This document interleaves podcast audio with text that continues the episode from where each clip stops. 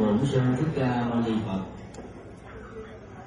Kính bạch thượng tọa thích như thọ, chánh đại diện phật giáo quận 10 trụ trì chùa bửu đà. Kính bạch chư tôn đức, thượng tọa đại đức tăng ni. Kính thưa toàn thể quý thầy hữu tri thức Chứ với chúng con chân thành à, tri ân, Thượng tọa chánh đại diện Phật giáo quận 10 đã à, thương tưởng Và tạo điều kiện để à, buổi pháp thoại ngày hôm nay Có mặt tại à, khuôn viên của chùa Vũ Đà. Kính thưa toàn thể quý tiêu hữu tri thức,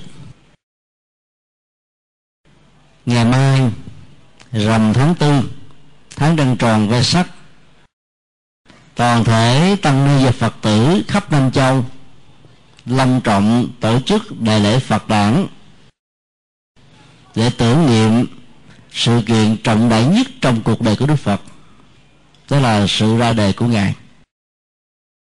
Trong truyền thống của các nước phật giáo nam tông, ngoài sự kiện phật đản, còn liên hệ đến sự kiện thành đạo và nhập nước bàn của đức phật cũng rơi vào ngày rằm tháng tư, trăng tròn ve sắc. Phái đoàn phật giáo việt nam vừa tham dự đại lễ phật đản liên hợp quốc năm 2009 từ ngày 4, 5, 6 và 7 tại Bangkok trở về ngày hôm qua trong sự thành công tốt đẹp của đại lễ. 72 quốc gia với số lượng 1256 lãnh tụ Phật giáo thế giới các học giả Phật giáo trong các trường Phật học toàn cầu đã hội tụ trở về ba trung tâm thứ nhất là trung tâm Phật giáo thế giới Buddha Thôn, trường đại học Ma Chulalongkorn và trung tâm hội nghị quốc tế của Liên Hợp Quốc châu Á Thái Bình Dương tại Bangkok để tưởng niệm sự kiện trọng đại và có ý nghĩa đối với toàn thể nhân loại này. Ba phương diện đã được uh, thể hiện trong suốt bốn ngày vừa qua đó là phương diện học thuật nhằm mời gọi các học giả, các nhà nghiên cứu khắp nơi trên thế giới chia sẻ những vấn đề mà toàn thế giới chúng ta đang quan tâm. Đó là khủng hoảng tài chính toàn cầu, khủng hoảng hệ sinh thái, sự hâm nóng toàn cầu, khủng hoảng hệ thống chính trị và chiến tranh như là những giải pháp để tháo gỡ, dẫn đến sự hòa bình. Và trên cơ sở đó đó, đưa ra những giải pháp mang tính cách ứng dụng từ học thuyết và những lời dạy cao thượng của Đức Phật. Về phương diện nhân hóa, bên cạnh à, các hội thảo và học thuật, thì còn có các cái à, lễ hội văn hóa như là xe hoa diễu hành, trang trí, cờ phướng và rất nhiều các hoạt động khác rất là hoành tráng đã được diễn ra để chào mừng. Và đây là cái sự kiện để thu hút với quần chúng phật tử ở tại địa phương phương diện thứ ba là phương diện tôn giáo bao gồm các lễ thức các cái nghi thức tụng niệm các khóa lễ của các truyền thống Phật giáo Nam Tông, Bắc Tông và Kim Cang Thừa. Thể hiện ra một cái sắc màu rất đặc biệt của Phật giáo trên toàn cầu như là những con đường những hướng giải thoát khác nhau đã được chư tổ đức ngày xưa hướng dẫn và hành trì. Ba phương diện này đã đánh động lãnh đạo Phật giáo thế giới về cái trách nhiệm rất là trọng đại rằng là đạo Phật về bản chất là đạo nhập thế. Chẳng những không xa rời cuộc đời mà còn trong mỗi bước thăng trầm lên xuống của xã hội, đạo phật luôn luôn tìm ra những giải pháp về phương diện tâm linh, đạo đức và những xử lý về phương diện tâm lý nhằm tháo gỡ và giúp cho mọi người mọi thành phần trong xã hội có được một cuộc sống an vui hạnh phúc và bình an. Thì đó là cái uh, sinh hoạt uh, căn bản của bốn ngày tại hội thảo. Phái đoàn Phật giáo Việt Nam đã tham dự với sự uh, trưởng đoàn của hòa thượng thích trí quảng thông qua bài phát biểu rất sâu sắc nói về tầm quan trọng trong việc nối kết các lãnh tụ Phật các thế giới nhằm thiết lập một dịp cầu cảm thông chia sẻ các vấn nạn và đưa ra những phương pháp phật sự mang tính cách là liên thông nhằm tháo gỡ những bế tắc mà xã hội ở các quốc gia đang gặp phải. Bên cạnh đó thì còn có um, à, các phần tham dự chính thức của um, các đại biểu thuộc về phái đoàn Phật giáo Việt Nam thuộc lò thích tâm đức với bài thuyết trình về um, quan điểm Phật giáo liên hệ đến kinh tế và khủng hoảng tài chính thượng tọa thích viên trí thì trình bày về vấn đề à, khủng hoảng chính trị thời Đức Phật và xã hội hiện đại. Và chúng tôi à, thuyết trình về vấn đề à, một dự án à, kinh điển hay là nghi thức tụng niệm chung của các truyền thống Phật giáo trên toàn cầu. Thì đó là ba cái phần à, à, tham gia chính của phái đoàn Phật giáo Việt Nam. Ngoài ra thì chúng tôi còn là người làm điều phối diễn đàn về thông điệp và các phát biểu của à, chính quốc gia. À, như là một cái phần chia sẻ với tư cách là người à, tham gia ở trong hội đồng quốc tế của đại lễ Phật đản Liên Hợp Quốc. Nhìn chung là, nếu so sánh đại lễ Phật đản tại Bangkok với Việt Nam đó thì ta thấy là Việt Nam mình đã làm tốt hơn rất là nhiều.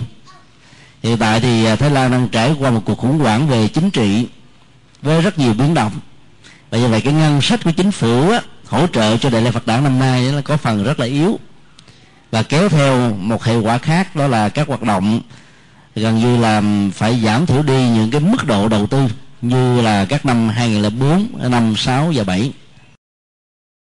Tại Việt Nam thì à, Đại lễ Phật đản Liên Hợp Quốc đã được à, tổ chức rất là hoành tráng với số lượng lãnh đạo cao cấp của chính phủ tham dự là nhiều nhất ở trong 50 năm qua so với các lễ hội, các hội thảo khoa học, à, các cái đại lễ Phật đản Liên Hợp Quốc ở trên khắp toàn cầu.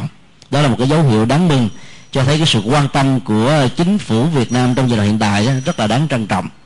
Và nếu ta phát huy cái tinh thần như thế đó trong tương lai đó thì chúng tôi tin chắc rằng là cái sự đồng hành giữa uh, Phật giáo và dân tộc đó, nó phải là hai chiều. Để tạo điều kiện cho Phật giáo góp phần dấn thân nhập thế cho các hoạt động xã hội. Mà bây giờ nó đang cần đến tiếng nói tâm linh và đạo đức ở trong bối cảnh toàn cầu hóa và hội nhập vốn mang rất nặng cái bản sắc của cái chủ nghĩa hưởng thụ và có thể làm uh, tan biến đi tất cả những cái giá trị văn hóa truyền thống của Phật giáo và con người Việt Nam nói chung. Thì theo um, đề nghị của từng đạo chủ trì đó thì hôm nay chúng tôi sẽ um, trình bày với quý vị về uh, cuộc đời của Đức Phật. Nói đến cuộc đời Đức Phật có lẽ chúng ta ít nhiều đã biết rồi với tư cách là nhà Phật tử với tư cách là một người hành trì với tư cách là những người nghiên cứu. Nhưng trình bày về cuộc đời Đức Phật đó, nó có nhiều góc độ khác nhau. Và ở đây à, chúng tôi à, xin giới thiệu cái góc độ lịch sử. Tức là dựa vào những cái uh, sử liệu để chúng ta phát họa ra một bức tranh về cuộc đời Đức Phật liên hệ đến những giai đoạn quan trọng nhất ở trong cuộc đời của ngài. Đó là sự ra đời xuất gia tu tập thành đạo chuyển pháp luân và nhập nước bàn ngày à, 7 tây tháng 3 cho đến ngày à, 4 tây tháng 4 năm 2009 chúng tôi à, dẫn một phái đoàn của Việt Nam gồm 115 người. Trong đó có đài truyền hình VTV với người biên tập, đạo diễn và quay phim. Đến vừa một mặt là chiêm bái các phật tích, như là một cái phước báo, như là một nỗi niềm khát vọng, như là sự bày tỏ lòng tôn kính như là sự trải nghiệm đời sống tâm linh đối với những nẻo đường mà Đức Phật đã đi qua. Và thứ hai là trên cơ sở của việc à, à, chiêm bái như thế đó chúng tôi cùng phối hợp làm à, một bộ phim nhiều tập dự kiến sẽ phát sóng ở trên đài à, khoảng 10 lần mỗi lần là khoảng 30 phút. Nếu quý vị để ý trong à, thời gian vừa qua trên đài VCTV1 thì cách đây hai tuần đó thì chương trình phát sóng này đã bắt đầu được khởi sự à, lịch phát sóng bắt đầu vào à, 17 giờ 45 ngày thứ hai. Sau đó được tái phát sóng vào à, 12 giờ trưa ngày thứ tư thứ sáu và tái phát sóng lại à, vào à, 12 giờ khuya chủ nhật. Như vậy là trong một tuần nó phát sóng đến 5 lần ở trên VCTV1 và nếu quý vị chịu khó theo dõi thì thấy à, loạt phim này đó nó là một cái hướng đánh giá và giúp cho người thưởng thức đó có thể nắm bắt được những cái dấu chỉ quan trọng trong cuộc đời của Đức Phật. Người khác với cái cách thức mà HTV đã làm cách đây một năm rưỡi và phát sóng rộng rãi trên toàn quốc về à, huyền bí sông Hằng. Huyền bí sông Hằng là một cái uh, bộ phim à, gồm có 60 tập mỗi tập 15 phút nói về các phương diện và các góc độ khác nhau của dân quan Ấn Độ trong đó, đó liên hệ gì đến Đức Phật và Đạo Phật đó, thì người ta giới thiệu thêm vào đó như là phần minh họa. Trong khi đó đó cái um, bộ phim ờ, của VTV làm lần này đó những nẻo đường của Đức Phật là chủ yếu là nghiên cứu Đức Phật từ góc độ lịch sử thể hiện qua các kiến trúc nghệ thuật. Bây giờ mặc dầu chỉ còn là những phế tích dù sao cũng phát thảo ra chúng ta một bức tranh à, hết sức là tương đối. Về những gì mà Đức Phật đã đóng góp cho nhân loại nói chung. Và trên cơ sở đó, chúng tôi xin à, chia sẻ một vài à, điểm quan trọng từ à, cuộc đời Đức Phật dưới góc độ lịch sử.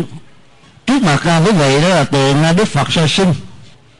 Một tay phải chỉ lên trời, tay trái chỉ xuống đất, với một câu phát biểu rất là lịch sử tại vườn lâm tỳ ni, rằng là thiên thượng, thiên hạ, duy ngã lập tôn, vô lượng sanh tử, ưa kim tặng hỷ tương truyền rằng là theo uh, truyền thống của um, dòng họ thích ca đó thì khi mà một người nữ um, mang thai à, trước khi khai qua đại nhụy trở về quê ngoại để thăm lại uh, người mẹ của mình.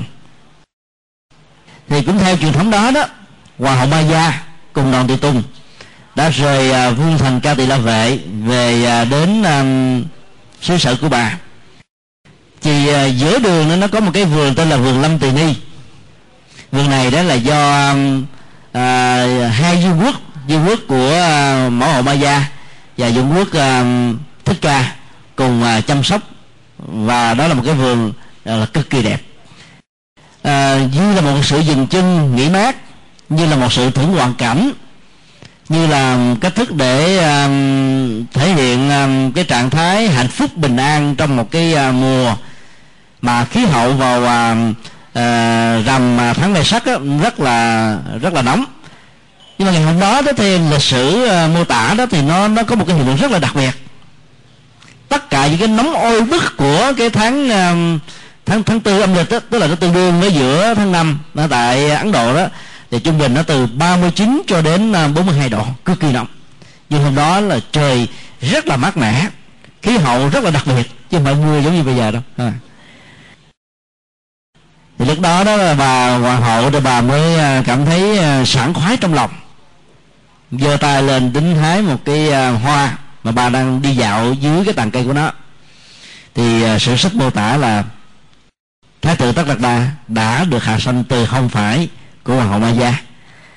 Đi bảy bước về bốn hướng, đông, tây, nam, bắc và sau đó mới tuyên bố cái câu mà chúng tôi vừa đọc cho quý vị nghe thì cái sự kiện đó đó đã được uh, các nhà uh, tôn giáo học. Và gì hoặc là những phật tử nghiên cứu đức phật từ góc độ tôn giáo đó cho rằng đó là một cái sự kiện lịch sử có thật. Ngoài những cái giá trị mà chúng ta đã tiếp nhận từ góc độ lịch sử uh, từ góc độ văn hóa đó thì chúng tôi xin đề nghị là chúng ta thử lý giải nó dưới góc độ biểu tượng. Nó sẽ giúp cho chúng ta hiểu rõ hơn được ý nghĩa ra đời của Đức Phật ở trong tình huống như thế này chúng tôi đã có mặt ở tại um, Lâm Đề y đó nhiều lần. Thì ai đến Lâm Đề y sẽ thấy trước nhất là nó có uh, cái chùa uh, Thánh Mẫu Ma Gia. Thì ngay chính giữa cái chùa đó nó có một cái phiến đá nó được gọi là phiến đá đánh dấu nơi mà đức phật đã hạ sinh. Người ấn độ đó mặc dầu không quá đặt nặng vấn đề lịch sử nhưng những sự kiện trọng đại như thế thì họ đều có những cách thức để đánh dấu. Họ đánh dấu bằng một phiến đá ba trăm mấy năm sau đó thì vua um, Asoka kể từ khi trở thành một phật tử đã đến thăm viếng nơi này. Và từ ngay cái phiến đá dưới cái sự hỗ trợ của các nhà khổ của học ngày xưa đó thì ông đã làm dấu được cái nơi chính đức mà đức phật đã có mặt. Và ông đã dựng lên một cái um, trụ đá được gọi là trụ đá do a dục có chiều cao trên 8 mét cùng một cái đường thẳng cách đó khoảng chừng uh, 10 mét thôi. Và ở đó ông có ghi một hàng chữ như thế này nhờ ơn đức, sự ra đời của đức phật, mà toàn bộ người dân của xứ Sakya sẽ được giảm thế lệ tức. Mọi người chỉ đóng, gọi là một phần tám so với cái số lượng thuế lệ tức mà trước đây đã được áp dụng. Tức là bớt đi đến 8 lần thuế lệ tức. Đó là như là một cái ân đức mà đức phật đã mang lại cho dân tộc này. Đó là một cái à, sự kiện rất là ấn tượng và có ý nghĩa à, để chào mừng cái sự kiện ra đời của đức phật.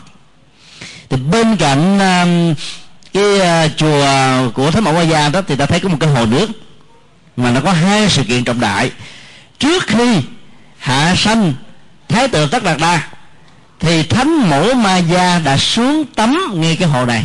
Cho nên cái hồ đó người ta đã uh, à, giữ nguyên từ thời đó cho đến bây giờ. Và rất nhiều lần trùng tu để làm cho nó không bị hư hoại. Và sự kiện thứ hai đó là sau khi sanh ra thái tử đó thì bà và các người nữ tỳ đó đã cho thái tử tắm cũng ở dưới cái hồ này. Bây giờ chúng ta thử đối chiếu với cái sự kiện lịch sử và sự kiện mô tả đức phật hạ sinh dưới góc độ tôn giáo. Từ góc độ tôn giáo đó thì người ta nói rằng là khi đức phật hạ sinh thì có chư thiên ở mười phương xuất hiện. Một số đó thì à, tắm ngày bằng một cái dòng nước nóng, một số tắm ngày bằng một dòng nước lạnh hai dòng nước này hòa lại với nhau nó tạo ra một dòng nước ấm. Và chư thiên là người đầu tiên đã nâng gót đức phật thích ca khi mà ngài đi à, cắt nước ở trên à, hoa sen, vân vân. Bây giờ chúng ta thử đặt ra vấn đề.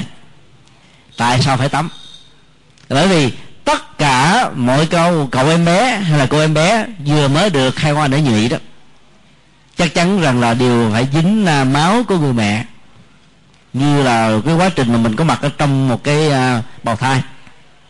Và do vì có dính máu như thế cái nhu cầu mà tắm rửa đó mới có không à cho nên nếu thái được tất đặt ra mà sinh ra từ không phải của hoàng hậu An gia thì làm sao có dính máu? Mà nếu không có dính máu thì đâu có nhu cầu để tắm. Cho nên buộc ta phải hiểu cái sự kiện mô tả đó dưới góc độ biểu tượng và triết lý. Không thể là hiểu theo nghĩa đen được. Biểu tượng nó là cái gì thì chúng ta tìm hiểu người ấn độ đó giống như người trung quốc không thích nói hoạch toẹt cái gì đó phải mô tả dưới góc độ văn hóa có nhiều điển tích có nhiều à, cái um, ngữ thì làm cho người ta có nhu cầu tò mò để tìm hiểu cái nội dung của nó như thế nào. Và khi mô tả mà sử dụng nhiều cái à, cái cái um, mấu chốt lịch sử và văn hóa vào á thì việc giải mã nó trở thành là một cái gì đó hết sức là lý thú.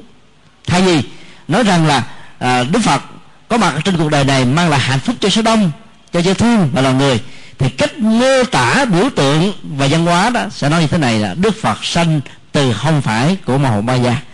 Vì cái gì bên phải ở tại ấn độ được hiểu là tượng trưng cho kiết tường an lành hạnh phúc bình an bền bỉ và luôn luôn mang lại giá trị lệ lạc cho đại đa số cho nên đó cái cách nói theo nghĩa đen chữ trắng nó sẽ mất đi cái phần hấp dẫn. Và do đó ta phải mô tả dưới dưới góc độ là biểu tượng. Do đó là sanh ra từ không phải. Chứ đừng cứ tưởng là sanh từ phía cái không phải được. Không phải có chỗ nào đâu sanh ra không à trong các loài động vật á, chỉ có loài cá voi sanh con đẻ cái bên phía tay phải thôi. Tại bộ, bộ phận uh, sinh dục của nó nó nằm ở, ở phía bên tay phải. Còn tất cả các loài động vật còn lại là không có chuyện này thì con người phải sinh ra từ à, bộ phận đặc biệt của người mẹ thôi. Nhưng mà cái cách mô tả để để ta bày tỏ lòng tôn kính là phải nói như thế, để cho nó ấn tượng. Cái thứ hai, có hoa sen nào sống ở trên đất liền? Không. Cái vườn lâm tỳ ni đó là trồng cây asoka. Cây asoka hiện nay tại việt nam có rất nhiều, người ta gọi đó là cây hoàng anh, có nơi gọi là cây ấn độ nhánh của nó cao cây cây của nó cao thẳng tắp vậy đó mà nhánh nó rất là ít. Rất nhiều nơi bây giờ đang trồng tại việt nam. Cây này đó là một loại cây không có hoa. Cho nên ta mới nói là à, đức phật ra đời như là cây vô một nghìn năm mới nở một lần. Ý muốn nói là cái sự ra đời đó rất là quý. Cây vô là không có hoa mà ta hình dung và nhân cách quá là nó có hoa giống như là sự ra đời của đức phật vậy đó. Ở vườn cây đó là cái vườn là đất đất khô mà làm gì có nước, làm gì có bùn, mà có hoa sen. Không à cho nên đức phật mà sinh ra một hoa sen nở, mà một cậu bé tối thiểu phải ba ký. Đức phật là bảnh trai lắm, ba mươi hai tốt 80 vẻ đẹp, chắc chắn là phải bốn ký rưỡi trở lên. Mà đi theo hoa sen là chắc chắn là những hoa sen nó gãy hết rồi. Ý muốn nói rằng là mỗi bước chân đi của đức phật ở trên cuộc đời này mang lại sự thanh tịnh, mang lại sự an vui, mang lại sự hạnh phúc nói như thế thì nó có vẻ bạch thoại quá. Nó có vẻ đen trắng quá, không hấp dẫn. Người ta mới nói là mỗi bước chân đi của đức phật có một cái đó hoa sen nó nở nâng gót đó là cách mô tả biểu tượng và triết lý là vậy đó.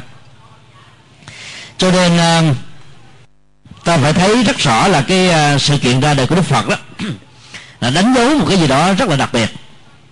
Mà kinh điển ở trong ờ, truyền thống Phật giáo thường nói như là một sự thể hiện chúng tôi thì thích là tiếp cận Đức Phật với góc độ tôn giáo hơn với góc độ lịch sử hơn. Với góc độ tôn giáo thì nó thể hiện thể hiện nghĩa, nghĩa đen như là đóng đóng kịch đó tức là giả vờ như thế chứ thực ra không phải như thế. Ý muốn nói là Đức Phật đã trở thành Phật rồi mới là nhập xuống cái cõi ta bà này để làm phận sự của một thái tử trải qua đời sống hưởng thụ sau đó trở thành một nhà tâm linh tu tập với nhiều dân khó cuối cùng thành đạo vô thượng bồ đề còn nếu chúng ta tiếp cận đức phật từ góc độ lịch sử đó, thì đức phật giống như là một người phàm. Giống như bao nhiêu chúng ta. Đức phật cũng đã từng có yêu có vợ con có gia đình rồi sống với trách nhiệm của một người ở trong xã hội. Sau đó không thỏa mãn các hạnh phúc mà con người có từ bỏ nó đi tìm kiếm những giá trị hạnh phúc cao hơn. Và đức phật cũng sai lầm về phương pháp luận sau đó ngài khắc phục và cuối cùng trở thành là bậc giác ngộ. Giữa hai cách thức tiếp cận này đó thì chúng ta thấy là tiếp cận đức phật dưới góc độ tôn giáo đó thì để dành cho người có tín ngưỡng. Tiếp cận đức phật dưới góc độ lịch sử thì ta thấy là ngài đáng kính hơn, gần gũi hơn. Và những gì ngài làm được cho phép chúng ta một sự so sánh rất là ấn tượng rằng chúng con xin nguyện noi theo gương ngài. Những gì ngài đạt được, chúng con sẽ cố gắng đạt được ở trong cuộc đời. Những góc độ đó, chúng tôi thấy là nó thiết thực và nó có giá trị rất là nhiều. Một sự kiện khác liên hệ đến sự ra đời của đức phật đó đó là à, người ta cho rằng ngài tuyên bố trên trời dưới đất có mình ta tức là tất cả đa là số một và vô lượng đời sống trong quá khứ kiếp này là kiếp cuối cùng không còn phải tái sinh thêm một lần nào nữa. Chúng ta thấy rằng là ở trong cái ngữ cảnh Bali đó thì cái ờ, ngôi thứ nhất mà ngài sử dụng đây là ahamkara chỉ cho tôi ta. Và nếu ta đối chiếu với toàn bộ hệ thống triết lý của đạo phật đó đặc biệt là dưới ánh sáng còn thiết vô ngã thì ta phải thấy rất rõ rằng đức phật là một người rất là khiêm tốn. Tức là cái câu tuyên bố trên trời dưới đất chỉ có ta là hơn hết á. Theo chúng tôi đó là một cái câu nói mà do các thế hệ đệ tử của ngài, do vì tôn kính đức phật nhiều quá nên cho nên người ta đã tự đặt ra những câu như vậy. Tất cả những ờ, cậu bé, những cô bé mới sinh ra đó có lẽ là cũng không ai có được cái năng lực phát ngôn. Thường là cái tiếng ờ, mẹ đó, ở trong các ngôn ngữ đó bắt đầu từ ờ, cái vần m. Và chữ ờ, ba đó, nó bắt đầu bằng cái cái vần b. Bởi vì hai cái âm này nó gọi là âm môi mà. Ma, mother, mommy, vân vân. Má, mở, mẹ. Còn kia là father vân vân thì thường cái âm môi là là cái à, cái cách mà dễ phát âm nhất. Do đó đó là khi mà mới sinh ra đó cái cách mà các em bé đó thường phát ngôn đó, đó là những cái tiếng khóc oa oa oa thì nó cũng giống như là âm môi mà. Cái gì đã làm cho các em khóc là bởi vì à, sự thay đổi đột ngột cái khí hậu ở trong cơ thể người mẹ và bên ngoài. Mà nhất là sanh ở dưới cái giường cây. Không có các cái phương tiện y khoa hiện đại. Như bây giờ thì việc mà làm tạo ra cái cơn đau đó chắc chắn là nó phải có. Cho nên việc mà nói rằng là đức phật à, tuyên bố như thế là chắc chắn là không có rồi. Tôn vinh đức phật à, là một nhân vật à, siêu phàm thoát tục là vĩ nhân của tất cả các vị vĩ nhân trong lịch sử nhân loại là điều rất là đáng. Nhưng mà nói rằng đức phật nói điều đó đó trong lúc ngài mới sinh ra là chuyện không nên. Là bởi vì à, không thể nào có ai có thể phát ngôn như vậy được. Hơn nữa đó à, khi đức phật thuyết giảng à, ở năm cuối cùng đó người ta muốn ca ngợi cái công lao khám phá chân lý của ngài. Thì đức phật mới nói rằng là 49 năm thuyết pháp ta chưa từng nói một lời nào. Điều này có ý nghĩa là ngài không phải là phủ định cái tính trách nhiệm về những gì mà ngài đã giảng dạy. Ý ngài muốn nói rằng là chân lý đó là nó mang tới cách là quy luật. Có ngày ra đời không ra đời có đức phật không có đức phật thì chân lý vẫn muôn đời là thế ngài chỉ có công khám phá phát minh thôi chứ không phải ngài là tác giả của chân lý. Cho nên ngài đã khiêm tốn với học thuyết do ngã rằng ngài không phải là cái người đã tạo ra. Nên ngài nói là ngài chưa nói bởi vì chân lý đó ba đời đức phật cũng đã từng nói như thế. Và tất cả những bậc a la hán các vị bồ tát trong tương lai cũng sẽ nói như thế mà thôi. Đó, như vậy là cái câu tuyên bố đó cho thấy là học thuyết về vô ngã về phương diện nhận thức đó, tức là không thừa nhận có một cái gì thường hằng bất biến về phương diện tâm lý đó là một thái độ khiêm cung, không có à, tác quyền, không có chủ nghĩa công thần, không có cậy công ý sức, không có kể lễ, không có đề cao chính bản thân mình như là trục xoay của các mối quan hệ. Thì đức phật là một tấm gương vô cùng vĩ đại trong học thuyết này. Thì không có lý gì mới sinh ra mà đức phật đã tuyên bố một cách mà phần lớn khi nghe đến là không ai cảm thấy có thích thú gì hết á thì đó là cái cách mà tiếp xúc đức phật dưới góc độ của biểu tượng về triết lý là thế. Sự kiện thứ hai liên hệ đến là cuộc đời đức phật, đó là sự đi xuất gia. Cái nguyên nhân đi xuất gia đó được mô tả thống nhất ở trong các truyền thống của phật giáo, rằng là đức phật không thỏa mãn về cái bản chất của hạnh phúc con người, mà đỉnh cao nhất là vua chúa, ngài là thái tử đông cung. Mà theo lời tiên tri đó, nếu không à, đi xuất gia sẽ trở thành là chuyển lương thánh vương. Hiểu theo nghĩa đen, tức là người thống nhất tất cả các bang, lúc đó là 16 bang của Ấn Độ về một mối ở nghĩa rộng hơn nữa đó, chuyển lên thánh vương là cái người sẽ có một cái tầm ảnh hưởng về luật pháp và đạo đức trên toàn hành tinh, tức là thế giới ta bà mà chúng ta đang sống. Về cái nghĩa rộng xa hơn nữa đó, thì chuyển lên thánh vương là cái người áp dụng đạo đức và chân lý để cai trị và xem chúng như là hai phương tiện rất cần thiết để mang lại hạnh phúc và phụng sự cho con người. Phần lớn các sự sách cho rằng là đức phật đã trốn vợ của mình trong cái ngày đi xuất gia vào ban đêm. Đó là ngày à, à, 8 tháng 2 không ạ? À? 8 tháng 2 chứ đề ra một giả thuyết á dựa vào à, Jataka tức là chuyện à, tiền thân của Đức Phật rằng là không phải chỉ có đời kiếp này Tất Đạt Đa và Gia Du Đà La là vợ chồng của nhau. Mà nhiều đề kiếp về trước đó, hai người đã từng là vợ chồng. Cứ mỗi một cái thành công của Gia Du Đà La, đều có bàn, xin lỗi, thành công của Tất Đạt Đa đều có bàn tay của Gia Du Đà La. Và như vậy ta có thể nói đây là một cặp vợ chồng tâm đầu ý hợp. Khi mà được gọi là vợ chồng tâm đầu ý hợp á, thì mỗi một cái động tịnh về tâm lý của người chồng, người vợ chắc chắn với cái độ nhạy cảm của mình sẽ biết rõ hơn bất cứ một người nào khác. Phải không ạ? À? cho nên cái việc mà đi xuất gia của tất đạt đa không thể nào gia du đà la không biết. Ở đây, một giả thiết đã đặt ra. Đó là gia du đà la là đạo diễn cho cái việc ra đi hết sức là hoàn một và an toàn. Tức là nhân vào một cái lễ được ờ, yến tiệc ở trong triều đình, mọi người đã uống rượu rồi ngủ sai lính gác canh cửa thành đó đã cũng mất cảnh giác thì lúc đó đó là tất đạt đa mới ra đi một cách an toàn. Thì trong cái việc ra đi đó thì sử sách nó mô tả như thế này.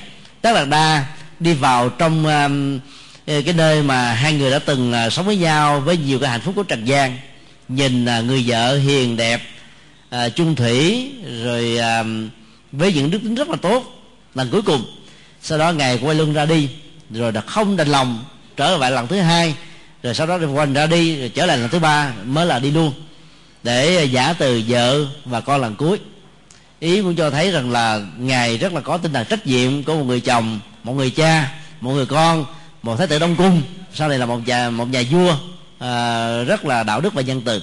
Nhưng đứng trước cái sự lựa chọn giữa một cái là hạnh phúc cho riêng mình và gia đình mình và một cái là an lạc cho số đông cho chư thiên và loài người thì lúc đó đức phật đã phải chọn cái hướng giải quyết vấn đề thứ hai tức là tìm là hạnh phúc cho tất cả mọi loài.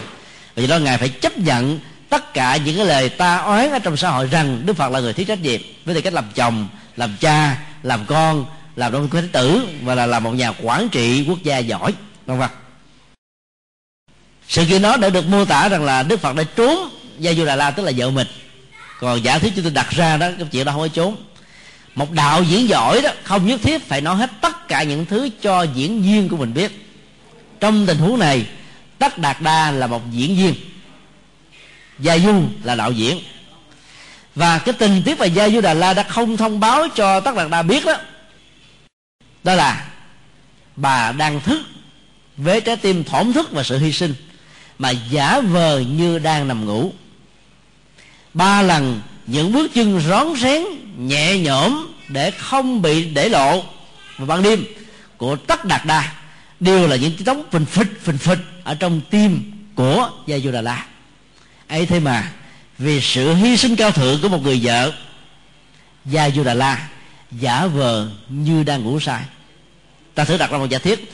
Nếu lúc đó gia du đà la chỉ cần mở mắt to ra và trên đôi má hồng hào của bà, những giọt châu còn động lại với một nỗi niềm thương tiếc, với một cái hạnh phúc của trần đời, với tất cả những sự khẳng cầu của một người vợ với tất cả sự yêu cầu trọng trách của một người cha thì không dễ gì tất đạt đa đã ra đi thành công.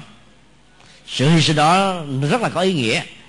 Và sau khi tất đạt đa ba lần ra vào và đi rồi đó thì bà mới bắt đầu thức dậy và thổn thờ, gọi là thổn thức mà khóc.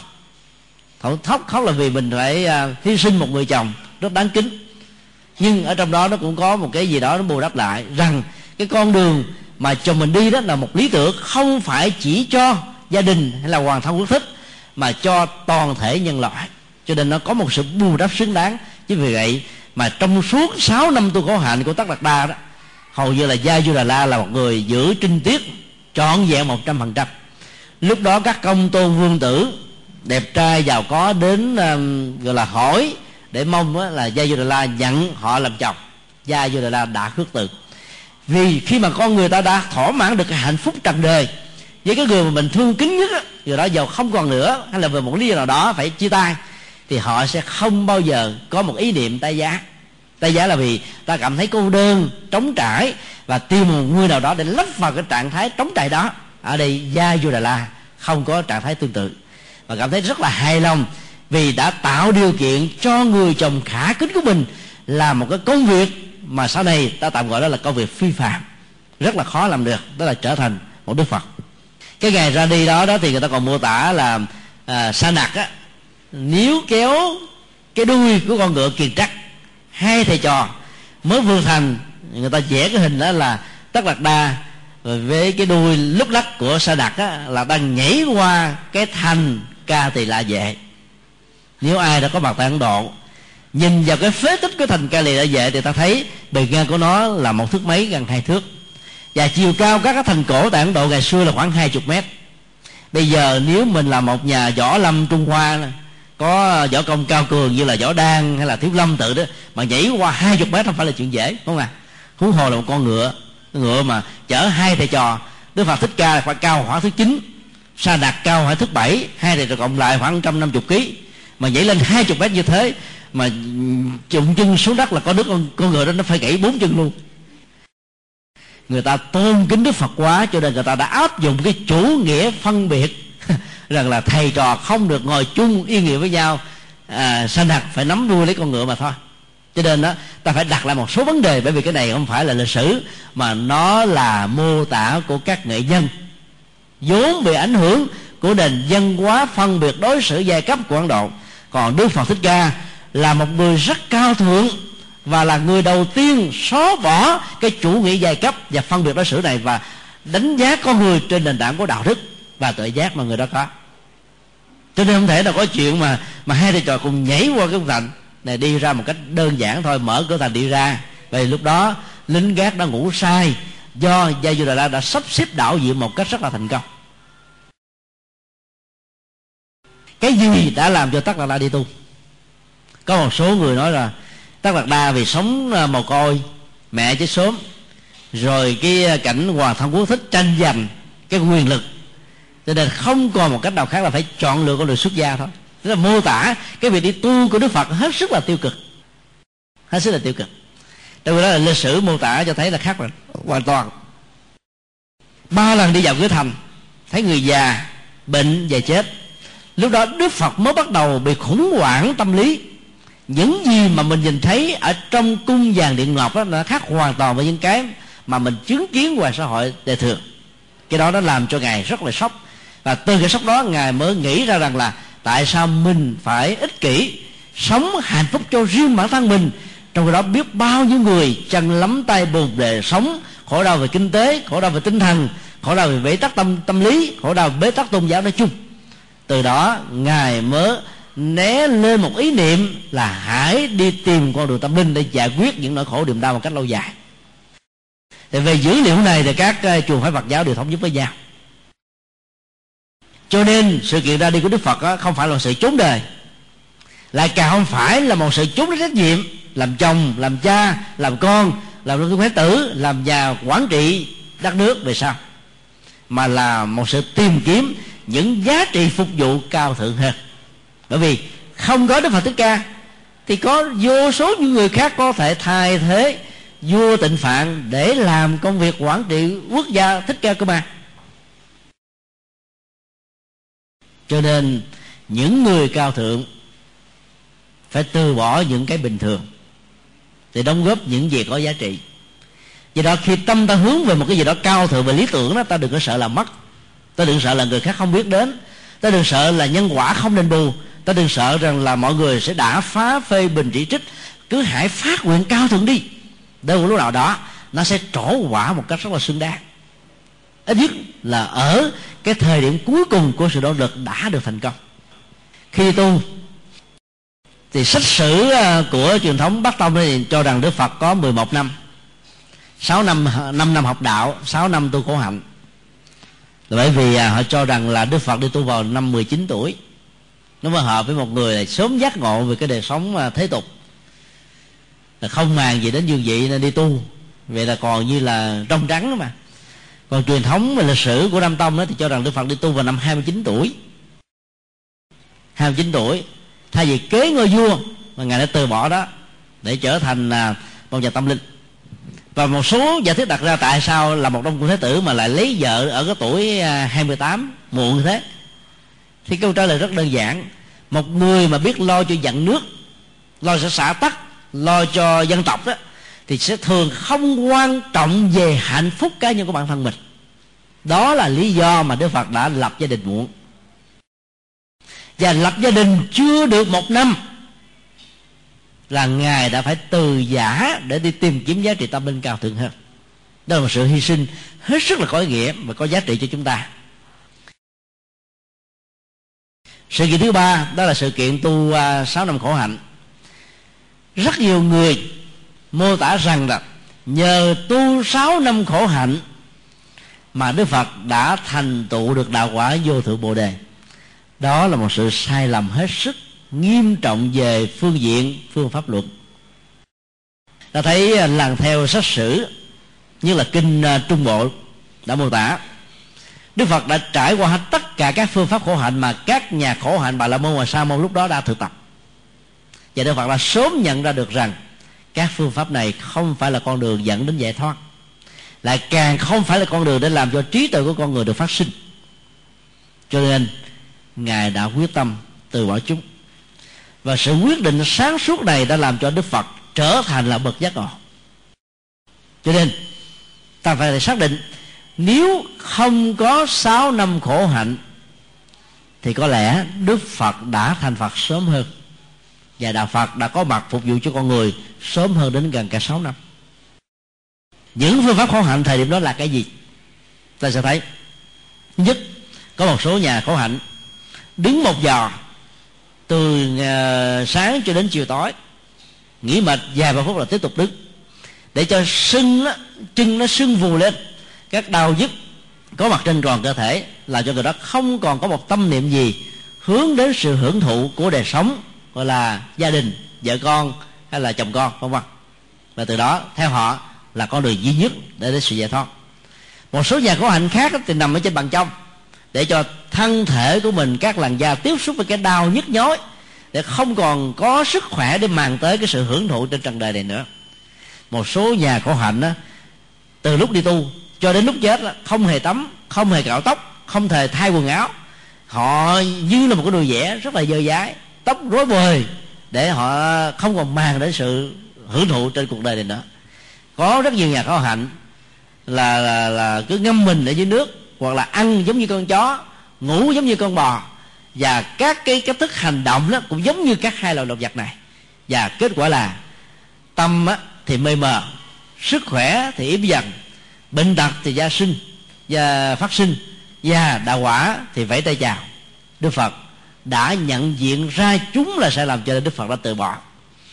Thì khi mà nghe tin đức phật tu khổ hạnh tại um, à, gần à, cái à, ở núi khổ hạnh sơn đó thì nhà vua đã bị phái kiều kiều trần như là một trong à, những nhà à, tiên tri đón tứ đức phật. Khi đức phật mới được hạ sinh đó tới để mà thuyết phục đức phật trở về cùng đi với ông còn có thêm một số ờ, nhà ờ, thuyết phục giỏi khác nữa.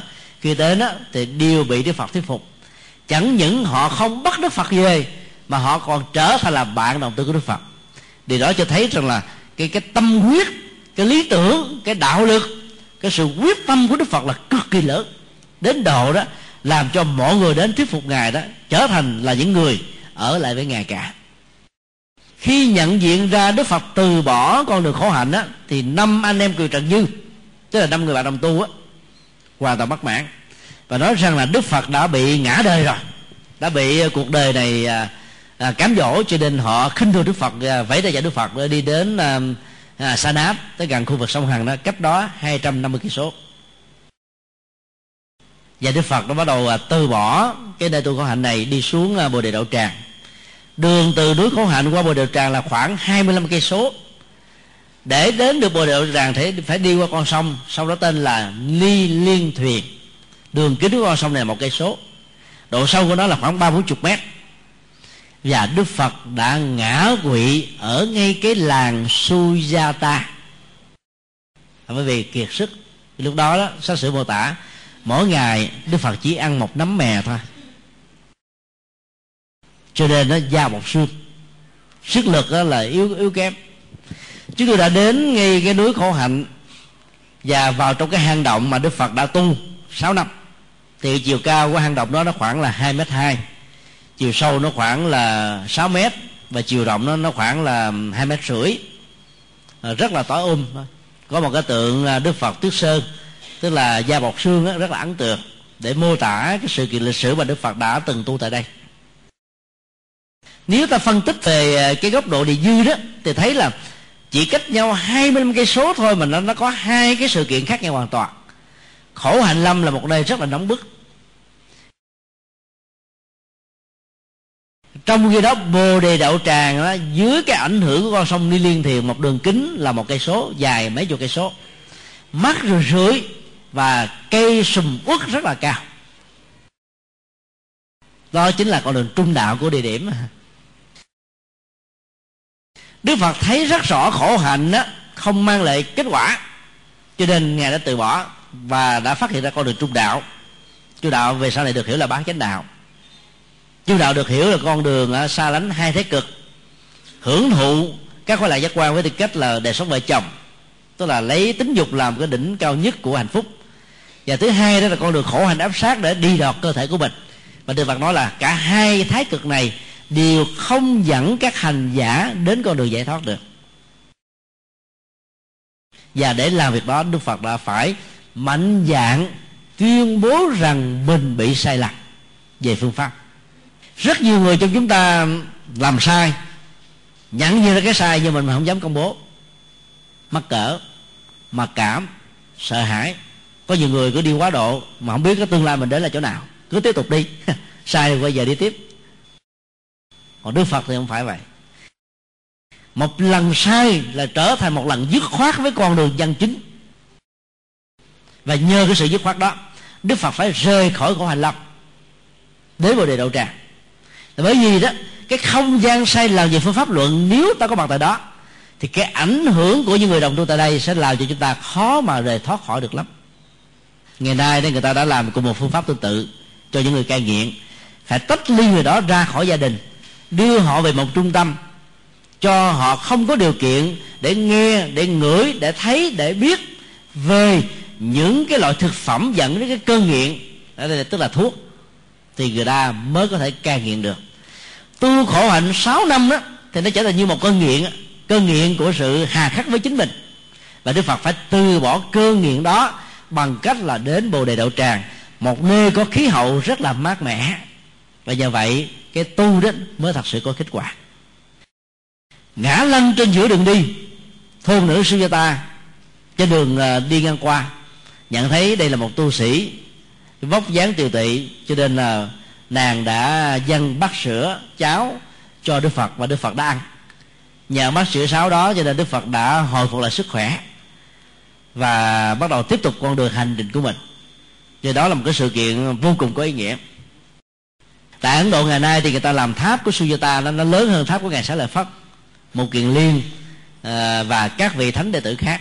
Là bởi vì nếu không có sujata thì tất đạt đa chỉ là một cái cái xác chết không ai biết đến nữa.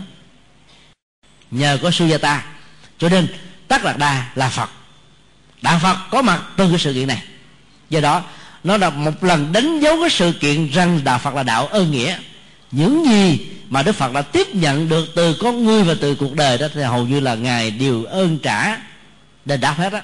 Và cái học thuyết của đạo phật, một trong những sự quan trọng trong giao lưu xã hội đó là đền ơn và biết ơn.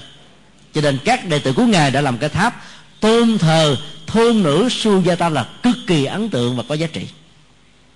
Vừa đến tiếp cận cái con sông đó, thì à, có một à, người chân cù tên là Sawati dâng cho Đức Phật à, một bó cỏ cu sa. Trong tiếng Việt mình gọi là cỏ cát tường. Biết Đức Phật là đang có nhu cầu ngồi thiền Đức Phật đã nhận với lòng biết ơn. Và trên tay đó thì à, cầm lấy à, bó cỏ đó phát nguyện trước khi lộ qua con sông một cây số. Nếu như đạo quả vô thượng bồ đề có thể thành tựu được nhờ con đường trung đạo mới phát hiện này thì xin cho chiếc bát đi ngược con sông đi liên thiền sau lời phát nguyện quả thực theo lịch sử mô tả là cái bát nó đi ngược với dòng sông. Ở đây đó chúng tôi một lần nữa đề nghị tất cả chúng ta hãy thử khảo sát cái sự kiện đó dưới góc độ của biểu tượng. Sông đi liên tiền mà chúng tôi đã có mặt nhiều lần để khảo sát đó, nó chỉ có nước vào à, tháng 9, tháng 10, tháng 8 à, chiều sâu của nó khoảng chừng một mét mấy thôi. Nước sông này à, vì nó phẳng lì đó cho nên đó là cát á, nó đã bồi đắp lên mà người ta không có nào có lòng sông. Cho đó bây giờ lại lưu thông ở trên nước nó không tiện. Thì vào thời điểm của đức phật đó cách đây khoảng hai nghìn sáu trăm năm đó thì nước nó rất là sâu. Nhưng nó là một con sông mà cái độ mặt phẳng của đó là nó đều nhau cho nên cái độ gợn sóng đó chắc chắn là không có rồi. Thì làm gì có chuyện mà cái bát nó đi chạy ngược với cái ờ, chiều nước rất là dốc như là thác giờ thác chảy là chuyện không có. Ở đây muốn nói rằng là đức phật đó, đã nêu ra một quyết tâm rất cao độ là đi ngược lại với dòng đời. Ngược lại với phương pháp tu tập sai lầm của bà la môn. Ngược lại phương pháp tu tập sai lầm của à, sa môn. Ngược lại với những gì nó thuộc về người phàm để trở thành một bậc thánh. Và với cái quyết tâm cao độ đó ta mới làm được nhiều việc quan trọng. Muốn làm việc gì lớn quý vị nên bắt trước đức phật hay phát nguyện. Phát nguyện đó như là cái ngọn đuốc soi đường như là người bạn đồng hành, như là một người tùy tùng, như là một người hỗ trợ, như là một người sắp tắm và khích lệ vậy đó. Ta phải phát nguyện ra để ta làm được những chuyện khó làm. Đức phật đã làm như thế. Lội qua bên kia dòng sông, đức phật đã đặt bát cỏ xuống cái cây bồ đề và ngồi đó 49 ngày. Quán tưởng thiền ờ, về con đường trung đạo, cuối cùng đức phật đã giác ngộ. Cái sự kiện giác ngộ đức phật được đánh dấu bằng à, ba loại tệ giác lớn. Thứ nhất là túc mệnh minh tức là cái năng lực tuệ giác thấy rất rõ về bản chất nhân quả của bản thân trong nhiều đề kiếp về trước và tất cả của thai dân sinh ra trong gia đình như thế nào tầng cấp sau ra sao tên tuổi nghề nghiệp rồi các hành động trong suốt mấy chục năm có mặt trên cuộc đời. Từ chi tiết đến đại cương không có gì là sót hết trơn á. Tuệ giác thứ hai đó là là, là thấy rất rõ về um, cái uh, sự sanh tử của tất cả chúng sinh ở hiện tại và tái sanh trong tương lai. Nó gọi là thiên nhãn ờ, nhãn thông. Và nhờ nắm rõ được cái quy luật nhân quả của bản thân mình và của thai nhân á, cho nên đức phật đã trở thành là một nhà minh triết, thấy rất rõ vũ trụ này, cuộc đời này, không có thượng đế, không có thần linh, không có ai trưởng qua các ngành nghề, mà do chính con người tạo ra bằng sự tự do ý chí, bằng hành động, bằng hoàn cảnh, bằng những sự tác động xung quanh đó là cái khám phá rất là quan trọng của đức phật. Và sau hai khám phá đó thì đức phật đã chứng được cái lậu tận minh.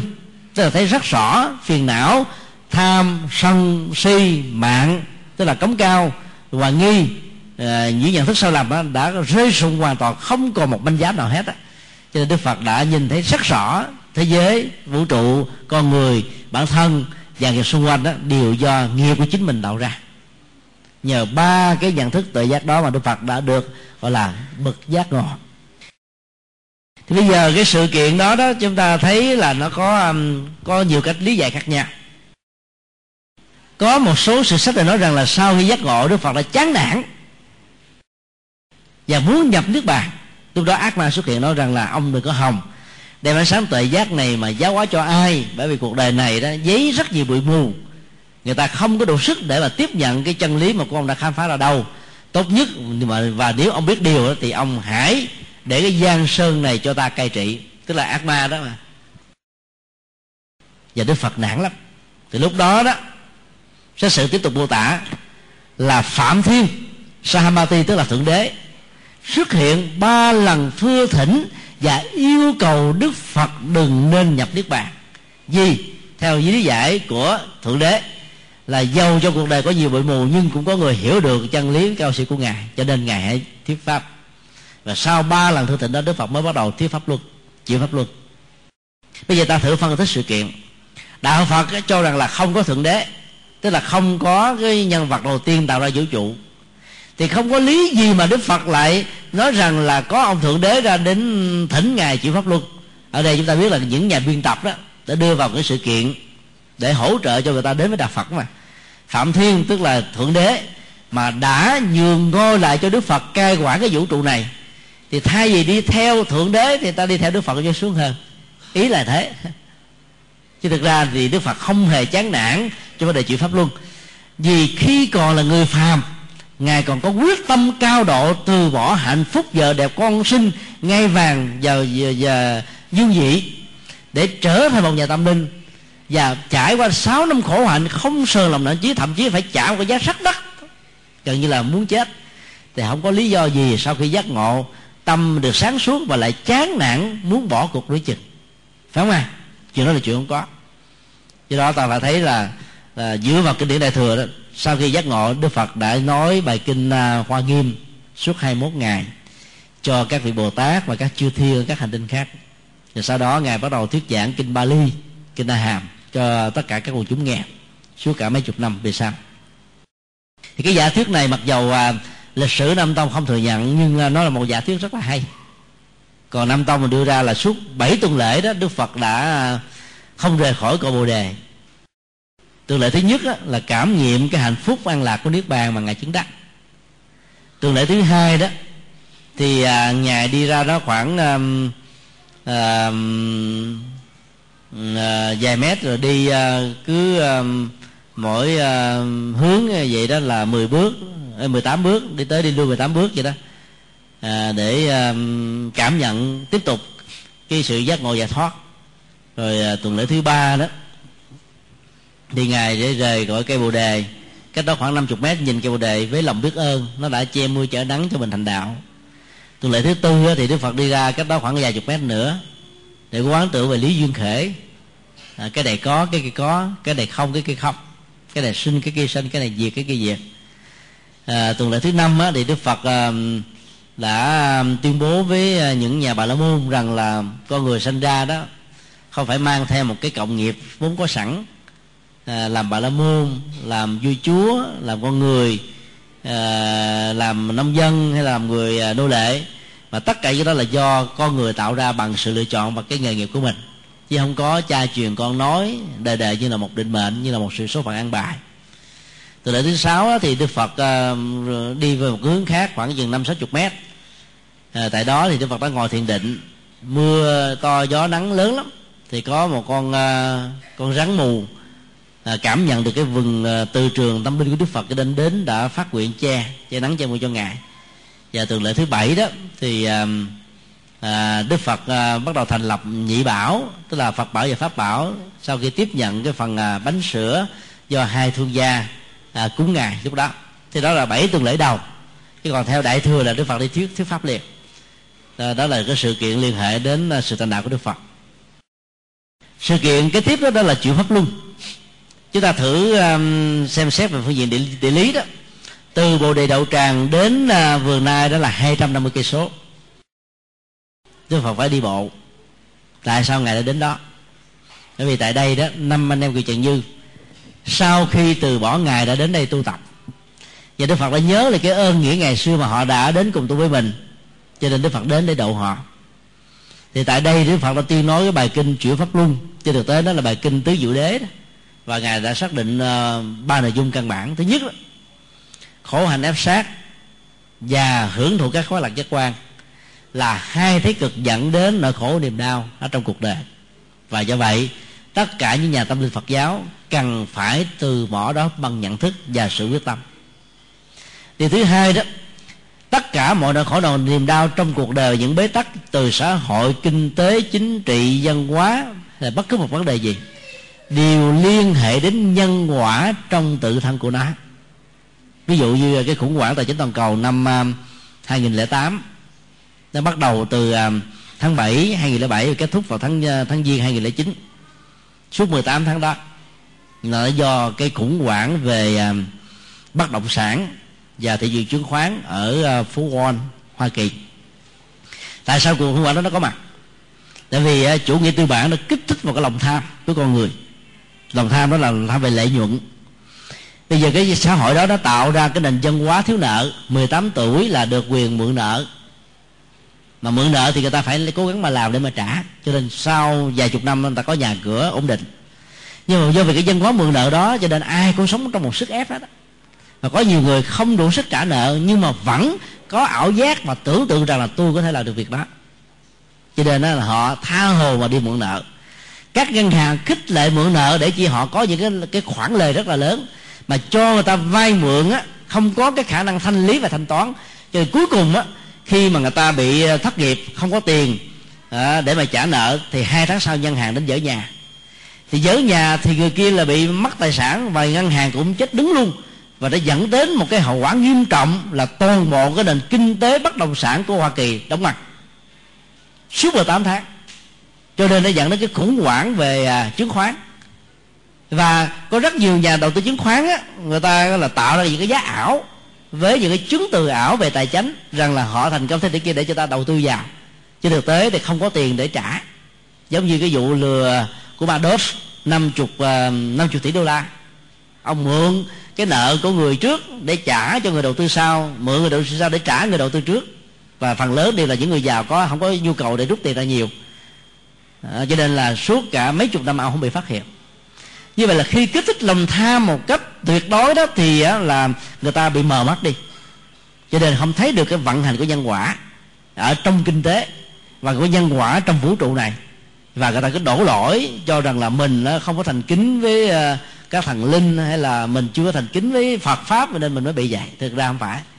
Do vì không nắm rõ quy luật của nhân quả kinh tế thị trường, cho nên rất nhiều người đầu tư trở thành trắng tay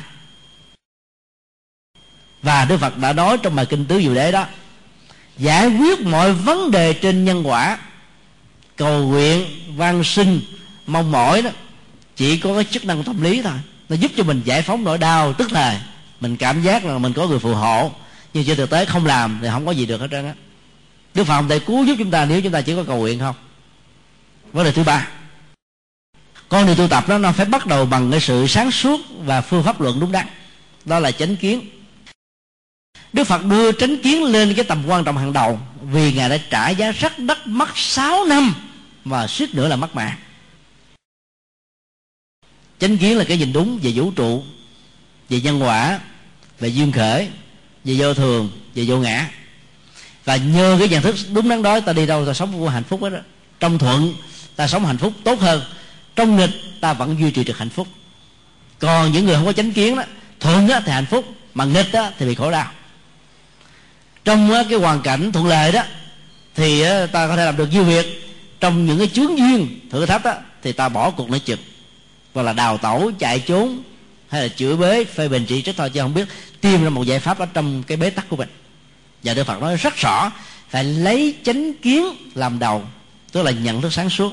Sau đó là đánh tư duy tức là phải suy nghĩ ở trên lợi ích cho quần chúng, của số đông, của mình, của người, chứ không phải lấy mình làm trung tâm được sau đó là hành động đúng nghề nghiệp đúng rồi uh, chánh niệm đúng thiền định đúng tuệ giác đúng vân vân. Thì tất cả những con đường đó là con đường duy nhất để giúp chúng ta có được an vui và hạnh phúc. Sau khi thuyết giảng bài kinh này xong á, thì uh, năm nay người du đã bắt đầu à, nhập vào dòng thánh trở thành những bậc thánh rồi.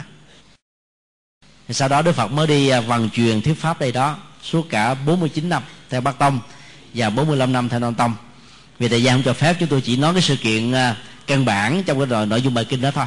Và nói tóm lại đó, là bất cứ một pháp môn nào ở trong đạo Phật không xây dựng trên nền tảng của tứ diệu đế, tức là nhân quả tu tập, giải quyết các vấn đề trên nhân quả, thì pháp môn đó không phải là pháp môn đạo Phật. Các tôn giáo khác phần lớn là hứa thôi. Cho người ta những cái chiếc bánh vẽ, ai cũng mừng hết trơn, nhưng mà ăn không được chỉ cần giao khoán niềm tin cho chúa cầu cái gì chúa cũng phù hộ hết. Quý vị thử cầu ấy. Sóng thần động đất chết uh, tập thể chiến tranh hạng thù rồi tai nạn giao thông chết uh, chết này chết nọ mỗi lần quý vị kêu cứu cũng còn là con người đến đâu mà. Có thượng đế nào xuất hiện có thằng linh nào có mặt đó. Tại vì họ có đâu mà xuất hiện. Đúng không ạ? Cho nên ta phải tin vào nhân quả để giải quyết các vấn đề trên nền tảng nhận thức và cái lương tâm cũng như cái lòng cao thượng của chúng ta. Để giải quyết nỗi khổ niềm đau của những người đồng loại đang gặp phải. Thì đó là cái cách ờ, giải quyết rất là tốt. Và pháp môn nào cũng vậy, ta phải dựa trên nhân quả mà thôi. Có rất nhiều người lười đó, nghe ta hứa nhiều, tu ít mà kết quả nhiều. Nhiều người việt nam ngày nay là chạy theo cái phong trào à, gọi là truyền tâm mắng của cô thanh hải đó nói là chỉ cần trì tập mắng là được giải thoát nhất thời. Làm sao có chuyện đó? Tu nhiều chục kiếp chưa chắc đã được giải thoát. Trì tập mắng là cái gì? Mà được giải thoát. Mà nghe nói cái gì dễ dãi và thành quả cao, ai cũng khoái chứ tại vì nó bị kích thích vào lòng tham. Rất nhiều người lợi dụng tôn giáo để kích thích lòng tham như những nhà kinh tế. Và nếu kích thích lòng tham trong kinh tế dẫn đến cái khủng hoảng tài chính toàn cầu, thì kích thích lòng tham trong tu tập với những cái lời hứa hảo đó, nó sẽ dẫn đến cái khủng hoảng tâm linh rất lớn. Cho nên thà ta chịu cực, chịu khó, để ta khỏi phải khó chịu về sau. Chịu khó bằng với không khó chịu. Chịu khó về phương pháp, chịu khó về hành trì, chịu khó về tinh tấn, chịu khó về nỗ lực cho bản thân, thì về sau này cái gì nó cũng đạt được hết trơn á. Còn ta nghe người này hứa, người kia hứa, mà không làm gì hết, chỉ cầu nguyện quan sinh không là được thành tựu. Cái đó là mê tín cái đó là dị đoan, cái đó là không có cái kết quả gì hết đó.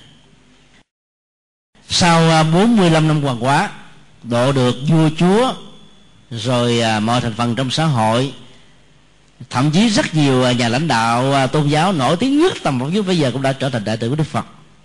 Thì phật trên đường đi về lại kusidaga và tại đây đó, đức phật đã nhập niết bàn, tức là trút hơi thở cuối cùng cái sự kiện mà đức phật và đức bạn được mô tả theo hai cách cách một đó là a nan rất là nuối tiếc. Nói đức phật đó, là có lần con nghe ngài nói ai mà chứng đắc được đạo quả như thực bộ đề đó muốn kéo dài tuổi thọ theo muốn là có thể được. Tại sao ngài không kéo dài thêm tuổi thọ cho chúng con được hưởng nhờ? Ngài đi chưa quá sớm vậy? Thì sự kiện đó thì đã thống nhất ở giữa các truyền thống với nhau. Sự kiện thứ hai đó thì uh, có giả thuyết thì nói rằng là Ờ, uh, Ma Ba Tuần đã xuống thưa thỉnh Đức Phật xin Đức Phật cho nước bàn để cho cái ảnh hưởng trí tuệ của Đức Phật nó bớt lan rộng trên ờ, đất nước Ấn Độ. Và Đức Phật đã lỡ hứa trước và Đức Phật quở trách nhà đang tại vì ông ờ, ở bên cạnh tôi ông biết tôi đã tuyên bố vào nước bàn ba tháng rồi mà ông chịu đăng nỉ nên giờ tôi đã hứa với ác ma rồi đâu có thể nào rút lại được. Thì ta biết rằng cách thức mô tả như thế nó không có cái giá trị hiện thực. Nó không đúng với bản chất đức phật và cái mô tả chuẩn nhất trong tình huống này là đức phật nói, này a nan, cái thân thể mà như lai sử dụng nó trong vòng 80 năm qua giống như là một chiếc xe. 80 năm là quá dài với một chiếc xe. Cho nên xe có mới, có tốt cái nào đi nữa, sau sáu, tám mươi năm sử dụng thì nó phải hư hao, nó phải ờ, cần đổi chiếc xe mới thôi. Ở đây ta thấy là đức phật đã nói cái thân thể như là một chức năng thôi chức năng của sự sống chức năng à, để cho chúng ta làm những cái việc có ích cho cuộc đời. Và rất nhiều người đã không được làm như thế. Có nhiều người đó là gần như là à, một phần ba của đời người là dành cho ngủ nếu ngủ một ngày 8 tiếng tu sĩ thì ngủ ngày 6 tiếng thôi cho nên không có một phần ba thời gian ngủ thôi. Ít hơn. Còn có nhiều người đó là ngủ một ngày 10 tiếng. Như vậy là gần như là là là là quá nhiều thời gian dành cho ngủ rồi 8 giờ làm việc tức là một phần ba còn à, à 8 giờ còn lại là sinh hoạt gia đình. Có rất nhiều người đã không làm việc với bất cứ cái gì có ý nghĩa có giá trị phụng sự đóng góp cho ai hết trơn. Cho nên một trăm phần trăm thời gian có mặt nó trở thành rất là vô ích. Còn đức phật nói hãy sử dụng cái chiếc thân này như là một chiếc xe. Công cụ đưa ta đến chỗ này chỗ kia chở ta đến những mục đích mà ta cần. Cho nên đó, học được bài học đó ta phải cố gắng làm sao trong thời gian ta, ta còn sống. Hãy làm một cái gì đó có nghĩa lâu dài cho mình cho người. Mỗi khi ta nghĩ tưởng đến vì cái quá khứ mình lòng mình cảm thấy hạnh phúc và bình an. Và đức phật đã khuyên đứng trước sự cưỡng rất nhiều người phàm kẻ tục nhỏ những giọt nước mắt. Đức phật khuyên là hãy đừng khóc. Như lai ra đi đó là một cái hiện tượng bình thường. Bởi vì những gì căn dạy chân lý cần tuyên bố, giá trị cần khuyến khích. Như lai đã làm xong bổn phận và trách nhiệm của mình rồi. Ở thêm một năm nào nữa, một tháng nào nữa, những gì mà ngài sẽ dạy cũng không có gì khác hơn với 45 năm qua.